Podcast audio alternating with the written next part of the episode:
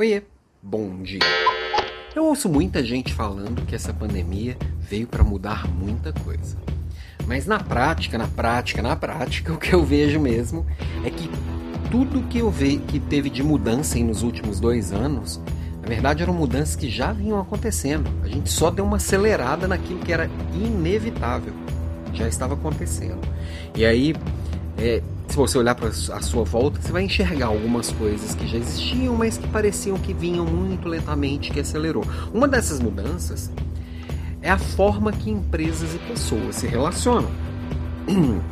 Por exemplo, já estava em curso grandes empresas adotando alguns modelinhos que eram comuns em startups.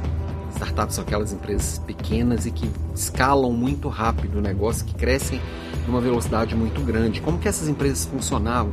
Pensa numa empresa pequena, ainda pequena, não tem tanta burocracia, não tem tanto mimimi, não tem tanta regrinha de comportamento e regrinha de jeito de vestir. Isso, de certa forma, era algo é, que, que não era relevante. O relevante ali é as pessoas chegarem, trabalharem e se sentirem felizes em estar ali.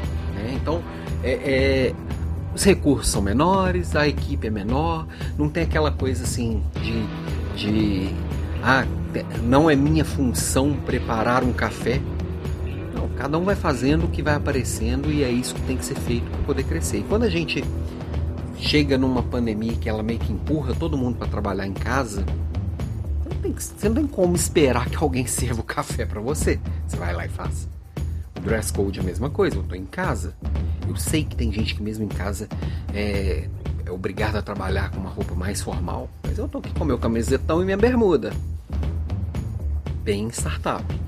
Então, essa cultura de que a gente vai juntar e vai fazer e que tem que ter foco no que é importante, isso já estava acontecendo, a gente só acelerou.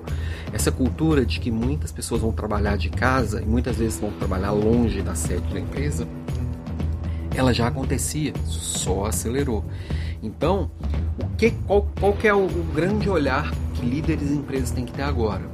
Como foi acelerado, tudo que vem num ritmo diferente do natural, ele traz junto algumas consequências negativas, ele traz junto alguns problemas. Por exemplo, trabalhando de casa e à distância, que é uma forma que muita gente está e vai ficar, as empresas elas precisam arrumar um jeito de é, fazer a cultura borbulhar pela sua organização. A cultura da empresa ela não pode se perder porque as pessoas estão distantes.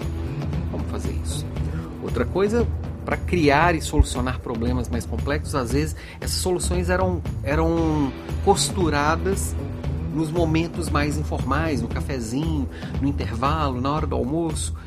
Isso, de certa forma, foi perdido.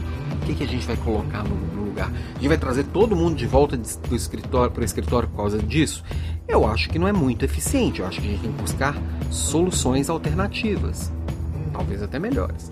E aí é o grande desafio dos líderes e empresas agora pegar o melhor do, do novo, juntar com o melhor do antigo, sem abrir mão dos ganhos que a gente já teve. Qual vai ser esse? Não sei, para cada situação vai ser uma solução. Ok? Beijo para você. Ah, lembrando rápido, hoje à noite encerro inscrições pro, pro programa, é, pro programa Strong People. Se encerrarem as vagas antes, vai ser antes de meia-noite, mas na teoria, meia-noite, tô fechando o portão e vai ficar uns atrasados do Enem para fora. Não seja você. Beijo e até mais.